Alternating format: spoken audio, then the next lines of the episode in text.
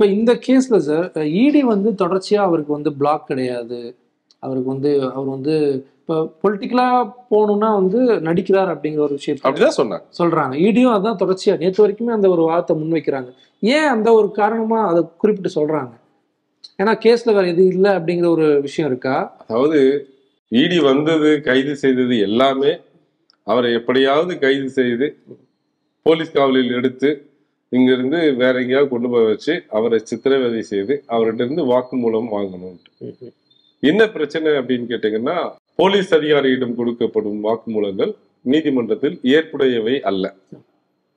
Police record பண்ற confession அதே நேரத்தில் இடி ஆபீசர்ஸ் கிட்டயோ கஸ்டம்ஸ் ஆபீசர் கிட்டயோ நீங்க கொடுக்குற வாக்குமூலங்கள் நீதிமன்றத்தால் கருத்தில் எடுத்துக்கொள்ளப்படும் அனுமதிக்கக்கூடிய வாக்குமூலம் அது அதுல எதை வேணாலும் எழுதிட்டு ஒருவேளை ஒரு மனிதன் வந்து ரெண்டு அடிக்கு தாங்குவான். சில பேர் நாலு அடிக்கு தாங்கும். முடியிற வரைக்கும் அடிச்சு கையெழுத்து வாங்கிட்டு அனுப்பிச்சிட வேண்டியது இப்ப இதுல என்ன மாதிரியான வாக்குமூலம் கொடுத்திருக்காரு? இல்ல வந்து இது வரைக்கும் பொய். எழுதிருக்காங்களா? இது வரைக்கும் கொடுக்கல. அவங்க காலையில இருந்து நைட் வரைக்கும் விசாரிச்சிருக்காங்க. அந்த டைம்ல வாக்குமூலம் வாக்குமூலம் வாங்கி இருக்கிறதா அவங்க பதிவு செஞ்சிருக்காங்க உங்ககிட்ட கொடுக்கல இன்னும். அந்த வாக்குமூலத்தை கொடுக்கல. கொடுக்கல. கொடுக்கல. ஆனா அவங்க அன்னைக்கு தயார் செய்த பஞ்சநாமால. விட்னஸஸ் கையெழுத்து போட்ட பஞ்சநாமால அவர்கிட்ட கேள்விகள் கேட்கப்பட்டன. அங்க இருந்து எடுக்கப்பட்ட ஆவணங்களின் அடிப்படையில் விசாரணைகள் நடத்தப்பட்டன. அவர் அதுக்கு முழு ஒத்துழைப்பு கொடுத்தாரு. கொடுத்து கையெழுத்து போட்டாரு. அப்படின்னு ஒரு ஸ்டேட்மெண்ட் இருக்கு. இருக்கு. பட் என்ன வாக்குமூலம் சொன்னார் அப்படிங்கிறது கிடையாது. பட் ஆனா உங்களுக்கு கொடுக்கணுமா அது? என்ன மாதிரியான வாக்குமூலம் வந்து கொடுத்துல அது நீதிமன்றத்துல குற்றப்பத்திரிகை தாக்கல் செஞ்ச பிறகுதான் கொடுப்பாங்க. எந்தெந்த இடத்துல வந்து இடி வந்து ரொம்ப எல்லை மீறி போறாங்கன்னு நினைக்கிறீங்க? இப்ப இவ்வளவு நாள் இந்த விசாரணை போயிருக்கு. தொடர்ச்சியா நீங்க ஆட்கொண்டு ஒரு மூணு நீங்க ஆஜராகி எல்லாம் பண்றீங்க. தேவையற்ற கைது நடவடிக்கை தான் இருக்கிறதுலயே ரொம்ப மோசமா பார்க்கக்கூடிய விஷயம். ஜொகீந்தர் குமார் வழக்கு அப்படின்னு ஒரு வழக்குல சுப்ரீம் கோர்ட் சொல்றது. Jurisdiction to arrest a person and to justification to arrest a person are two different thing. ஒரு மனிதனை கைது செய்வதற்கு அதிகாரம் இருப்பதற்காக மட்டுமே அவனை கைது செய்யணும்னு அவசியம் இல்லை. ஒவ்வொரு கைதுக்கும் ஒரு ஜஸ்டிபிகேஷன் இருக்கும். இப்ப மர்டர் கேஸ் அந்த மாதிரி ஆயுள் தண்டனை கொடுக்கக்கூடிய குற்றங்கள் எல்லாம் அல்லது ஏழு வருடத்திற்கு அதிகமாக தண்டனை கொடுக்க வேண்டியதுக்கெல்லாம் போலீஸார் வந்து தங்களுடைய டிஸ்கிரிப்ஷனை யூஸ் பண்ணுவாங்க. ஆனா சட்டமே சிஆர்பிசி லேட்டஸ்டா two thousand five two thousand நைன்லலாம் amend பண்ணிட்டாங்க. அப்ப என்ன சொல்றாங்க? ஏழு வருடங்களுக்கு குறைந்த ஏழு வருடங்கள் அல்லது அதுக்கு குறைவான தண்டனை உள்ள குற்றங்களுக்கு கைது செய்யணும்னாலே நீங்க உங்க காரணத்தை எழுதணும். என்ன? அவர் தப்பிச்சு போயிடுவாரு. சாட்சிகளை கலைச்சிருவாரு ட்ரையலுக்கு இருக்க மாட்டாரு. இப்படியெல்லாம் காரணங்கள் இருந்தாதான் கைதுக்கு போகணும். அதுக்கு முன்னாடி ஃபார்ட்டி ஒன் ஏ நோட்டீஸ் கொடுக்கணும். நீ வந்து விசாரணைக்கு ஆஜராக. அதுல வந்து ஒத்துழைப்பு கொடுத்தாருன்னா கைது செய்ய வேண்டாம். இது நான் ரொம்ப ஜனரஞ்சகமா சொல்லிடுறேன். ஆனா இதுதான் ஷரத்து. அதனுடைய உள் பொருள் அவ்வளவுதான். இதை வந்து இவங்க கை கை நாங்க இந்த நடைமுறைகளை நாங்கள் கடைபிடிக்க தேவையில்லைன்னு சொல்றாங்க. ஏன்னா நாங்க இடி ஓகே நாங்க போலீஸ் ஆபீசர் கிடையாது அப்படிங்கிறாங்க. சிஆர்பிசி எங்களுக்கு பொருந்தாதுங்கிறாங்க. பிஎம்எல்ஏ தான் பொருந்தும். பொருந்தும். அப்ப பிஎம்எல்ஏல உங்களுக்கு எங்க போலீஸ் காவல் எடுக்கிறதுக்கு இதுவா இருக்கு? இல்ல நாங்க போலீஸ் ஆபீசர் சிஆர்பிசி எங்களுக்கு பொருந்துங்கிறாங்க. ம். சி தி கான்ட்ரடிக்ஷன் சிறப்பு ஷரத்துகள்லாம் இருக்கு பிஎம்எல் அப்படிங்கிறதா எல்லாத்துடைய அதாவது குறிப்பா பாஜகவினுடைய வாதம் அதுவா தான் இருக்கு. உண்மையிலுமே அந்த மாதிரியான சிறப்பு ஷரத்துகள்லாம் இருக்கு அதுல. என்னுடைய கருத்துல இல்ல. இல்ல. அதாவது இவங்களுக்கு சிபிஐ ஐடி ஜிஎஸ்டிக்கு இல்லாத சிறப்பு அம்சங்கள் வந்து இவங்களுக்கு இருக்கா? இருக்கிறதா கற்பனை பண்ணிக்கிறாங்கன்னு நினைக்கிறேன் நான். ஏன்னா அவங்க வந்து விஜய் மண்டல் சௌத்ரி அப்படிங்கிற ஒரு வழக்கு தான் சொல்றாங்க. விஜய் மண்டல் சௌத்ரி கேஸ் வழக்குல வந்து எல்லாமே எங்களுக்கு இருக்கு அப்படின்னு சொல்லிட்டாங்க. அப்படின்னு சொல்லிக்கிட்டே இருக்காங்க. அது குறிப்பா பத்தி முன்னூத்தி இருபத்தஞ்சு முன்னூத்தி இருபத்தி ஆறுல சொல்லியிருக்காங்க. இந்த வழக்கில் இல்லை எல்லா வழக்குலயும் அதான் சொல்லுவாங்க. அது இந்த வழக்கினுடைய கவுண்டர்லயும் போட்டிருக்காங்க. அதை எடுத்து பாத்தீங்கன்னா இடிங்கிறது சிஆர்பிசியை தாண்டிய குற்றவியல் முறை சட்டத்தை தாண்டிய ஒரு அதிகாரம் படைத்த ஒரு நிறுவனம் அப்படின்னு யாரும் சொல்லல. அந்த வழக்குல அந்த தீர்ப்புல சொல்லல. இவங்க அதை எப்படி எடுத்து அசிவம் பண்ணிக்கிறாங்க அப்படிங்கிறது ஒரு கேள்விக்குரியான விஷயம். நிச்சயமா நீதிமன்றங்கள் அது ஒரு நாள்ல ஒரு தெளிவான ஒரு கருத்தை கொடுப்பான் ஓகே இந்த வழக்கு எடுத்து நீங்க ஸ்டடி பண்றீங்க வாதாடுறீங்க. இப்ப பொலிட்டிக்கலாவே வந்து நிறைய வழக்குகள் பார்க்குறோம். டெல்லியிலயும் வந்து மனுஷ் சிசோடியா வழக்கு இருக்கு. மகாராஷ்டிராலையும் தேசியவாத காங்கிரஸ் கட்சி சார்ந்தவர்கள்லாம் அரெஸ்ட் பண்ணாங்க. ஏதாவது ஒற்றுமைகள் இருக்கா எடுத்து பா பார்க்கும்போது? நிச்சயமா. ஓகே எல்லா பொலிட்டிக்கல் தாண்டி நான் சொல்றது அதாவது நான் சொல்றேன் நீங்க? இப்படி வச்சுக்கோங்க. முதல்ல தமிழ்நாடை கம்பேர் பண்ணுங்க. இதுல வந்து ஏறக்குறைய ரெண்டு கோடி மூணு கோடி லஞ்சம் வாங்கியதாக குற்றச்சாட்டு. நான் அது சரியா இல்லையான்னு நான் போகல. அது நிரூபிக்க வேண்டிய ஒரு விஷயம். அது நிரூபிப்பாங்களா இல்லையாங்கிறது அதெல்லாம் வேற விஷயம். ரெண்டு அல்லது மூணு கோடி ரூபாய் இவர் லஞ்சம் பெற்றுக்கொண்டார் அப்படின்னு ஒரு குற்றச்சாட்டு. இதுக்கு இடி வர்றாங்க நைட்ல மிட் நைட் அரெஸ்ட் பண்றாங்க. பன்னெண்டு மணி நேரம் கஸ்டடியில வச்சிருக்கிறாங்க. துன்புறுத்துறாங்க எல்லாம் பண்றாங்க. நான் கேட்கிறேன் விஜயபாஸ்கர்னு ஒரு மினிஸ்டர் கிட்ட எண்பத்தைந்து கோடி ரூபாய் பறிமுதல் செய்யப்பட்டு சிபிஐக்கு அந்த வழக்கு மாற்றப்பட்டு உயர்நீதிமன்றத்தால் பெண்டிங்கா இருக்கு. அவருக்கு ஒரு சம்மனாக கொடுத்தாங்க.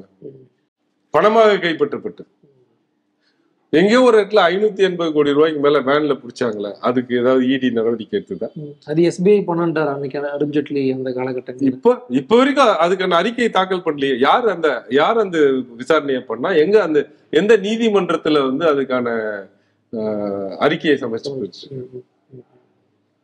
இது ஒரு பக்கம் தனக்கு நண்பர்களாக இருக்கக்கூடியவர்கள் வெளிநாடுகள் போயிட்டாலும் சரி எங்க போயிட்டாலும் சரி இடி கண்டுக்காது.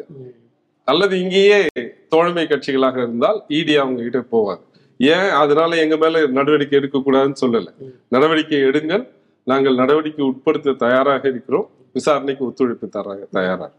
ஆனால் அந்த எக்ஸஸ் இருக்கு பாருங்க. ஏர்லி மார்னிங் வந்து சர்ச்சுக்கு வந்து நைட்டு ஒரு இருபத்தி நாலு மணி நேரம் கிட்ட உள்ள வச்சிருந்து துன்புறுத்தி நைட்டோட நைட்டா அரெஸ்ட் பண்ணி கூப்பிட்டு போயிட்டு அனுமதி ஆஸ்பத்திரியில் ஆஸ்பத்திரியில அனுமதி பண்ணி அவர் உடம்பு சரியில்லை. உண்மையிலேயே அவருக்கு ஆஞ்சியோகிராம் பண்ணி அடைப்பு இருக்குன்னு சொன்ன பிறகும் அவர் நடிக்கிறாரு. நான் வேற இருந்து எடுத்துன்னு வந்து இது பண்ண இந்த எக்ஸஸ் அதுதான் பிரச்சனை. எங்களுக்கு இடி புலன் விசாரணை செய்யறதுல எந்த வருத்தமும் கிடையாது. தயவு செய்து புலன் விசாரணை செய்யுங்க. விசாரணை செஞ்சு நாங்க குற்றமற்றவர்கள் நிரூபிக்கிறதுக்கு அது ஒரு வாய்ப்பு கிடைக்கும். எது பிரச்சனை அப்படின்னா எக்ஸஸ் எல்லா இடத்துலயும் இந்த எக்ஸஸ் தான் நடக்கும். எல்லா மாநிலங்கள்லயும். எதிர்கட்சிகளாக இருக்கக்கூடிய அனைத்து கட்சி எல்லா கட்சி தலைவர்களையும் அரெஸ்ட் பண்ணும்போது இந்த எக்ஸஸ் தான் ப்ராப்ளம் அதை தாண்டி ஒண்ணே ஒண்ணு போலீஸ் கஸ்டடி கொடுக்க முடியுமா? கொடுக்க முடியாதா? இது நாங்களா எங்க மனுல போலீஸ் கஸ்டடி பத்தி நாங்க சொல்லவே இல்லை. பதினைந்தாம் தேதி இடைக்கால உத்தரவாக காவிரி மருத்துவமனையில் அனுமதிக்கணும்னு சொன்னப்ப இடி தரப்புல இருந்து கேட்டாங்க. அந்த நாட்களை வந்து நீங்க எக்ஸ்க்ளூட் பண்ணுங்க. அதை கணக்குல எடுத்துக்க கூடாது. ஜட்ஜி சொன்னாங்க நாங்க இருபத்தி ரெண்டாம் தேதி அதை தீர்மானிப்போம். உடனே சுப்ரீம் கோர்ட் போறாங்க. சுப்ரீம் கோர்ட் அதை வந்து உயர்நீதிமன்றம் தீர்மானிக்கும்னு சொல்றாங்க. இவ்வளவு செய்யக்கூடிய இடி கேட்டுட்டாங்க உயர்நீதிமன்றம் அவர் ஜுடிஷியல் கஸ்டடியில தான் இருப்பாரு காவிரி மருத்துவமனைக்கு போகணும்னு சொல்லிட்டாங்க. இதெல்லாம் ஒரு பக்கம் நடந்துகிட்டு இருக்கு உயர்நீதிமன்றத்துல இரண்டு நீதிபதிகள் அடங்கிய அமர்வு இந்த உத்தரவை போடுறாங்க இதை ஒரு பக்கம் வச்சுட்டு. பிரின்சிபல் செஷன்ஸ் கோர்ட்டுக்கு போயிட்டு நீங்க எனக்கு போலீஸ் கஸ்டடி கொடுக்குங்கிறது எக்ஸஸ் தானே. இது ஒரு எக்ஸஸ் புரியுது. அது அந்த நாட்களை ஒதுக்கணுமா ஒதுக்க கூடாதா அப்படிங்கிறது சட்ட முன்வடி தீர்ப்புகளை பொறுத்தவான ஒரு விஷயம். நிச்சயமாக இது வரைக்கும் அவங்க ஒரே ஒரு நீதிமன்ற தீர்ப்பை தான் காட்டுறாங்க ஒரு சிபிஐ வழக்கு. அதுல சுப்ரீம் கோர்ட் என்ன சொல்லுது? இதற்கு முந்தைய ஒரு வழக்குல அனுபவம் குல்கர்னி வழக்குல என்ன காரணம் கொண்டும் பதினைந்து நாட்களுக்கு பிறகு வரும் நாட்கள்ல போலீஸ் காவல் கொடுக்க கூடாதுன்னு சொல்லிட்டாங்க.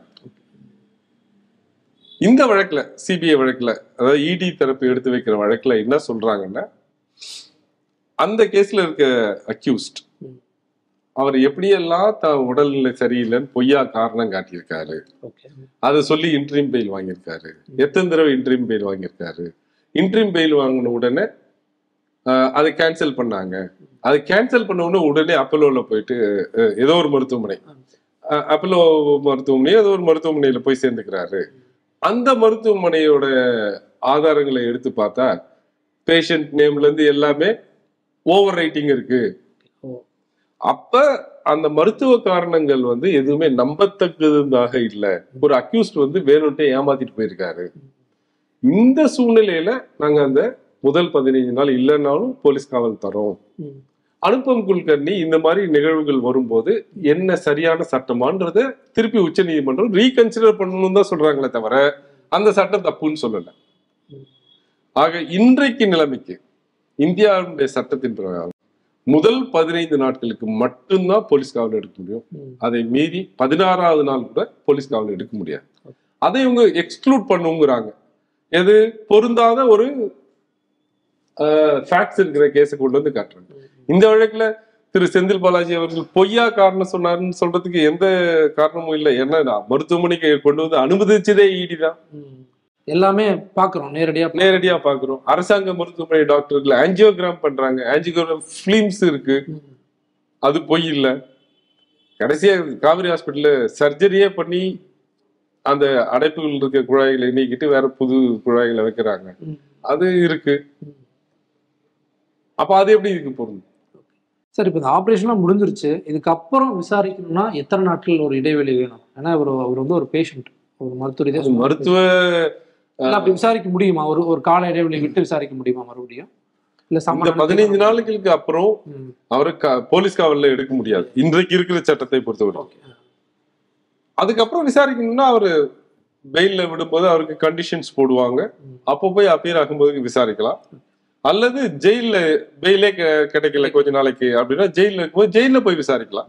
அந்த பவர் எப்பவுமே இருக்கு. இதுல சம்மன் கொடுத்து நீங்க வாங்க அப்படி சொல்லலாம். அந்த நிச்சயம் சரி.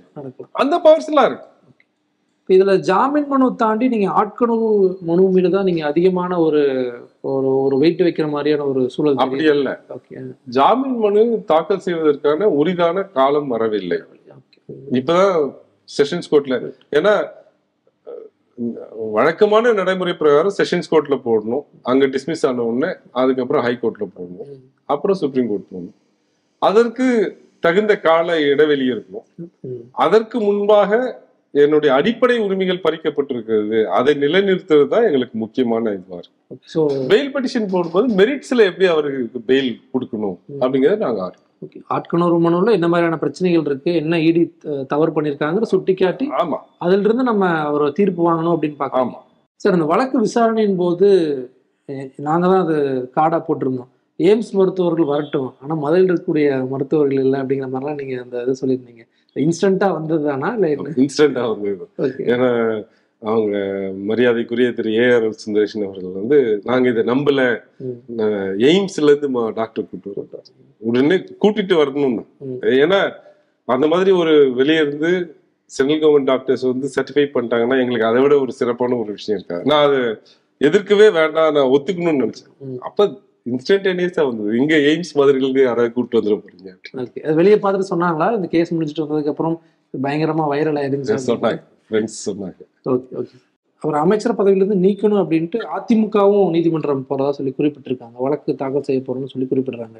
இப்ப அங்க என்ன சட்ட ரீதியா என்ன மாதிரியான விஷயங்கள் இருக்கு? அங்க ஏதாவது வாய்ப்புகள் இருக்கா? வாய்ப்பு சட்டத்துல சொல்லப்பட்டு சட்டத்துல இல்ல. இல்ல. சட்டத்துல இல்ல. ஒரு நீதிமன்ற உத்தரவு வருது இந்த மாதிரி ஒரு வழக்குல குற்றம் சாட்டப்பட்டு விசாரணையில் இருக்காரு அப்படிங்கும்போது அரசியலமைப்பு சட்டத்துல இல்லாதத ரெப்ரசன்டேஷன் ஆஃப் பீப்புள் ஆக்ட்ல இல்லாத நீதிமன்றம் எப்படி சொல்லும். அவங்களுக்கு அந்த பிரச்சனை எப்பவுமே. அவங்களுக்கு அந்த சட்டத்துல பத்தி எல்லாம் கவலை இல்லை. நீதிபதி வந்து குற்றவாளி என்று அறிவித்து விட்ட பிறகு கூட முதலமைச்சர் பதவியை ஏத்துக்குவாங்க. அப்புறம் சுப்ரீம் கோர்ட் தலையிட்டு ஒரு பொதுநல வழக்கு போட்டு அதுக்கப்புறம் தான் பதவி மாறுவாங்க. அவங்களுக்கு சட்டத்துல என்ன இருக்குன்றது பிரச்சனையே கிடையாது எப்பவுமே. அவங்க நினைக்கிறது செய்வாங்க சொல்லுவாங்க. இது வந்து நீதிமன்றத்தில் பேச நிக்காது அப்படிங்கிறீங்க? நிச்சயமா நிக்க நிக்காது பாப்பா சார் இந்த வழக்கு எப்படி போகும் பார்க்கலாம். ரொம்ப விரிவாகவே சொல்லியிருக்கீங்க. ரொம்ப நன்றி சார் நன்றி.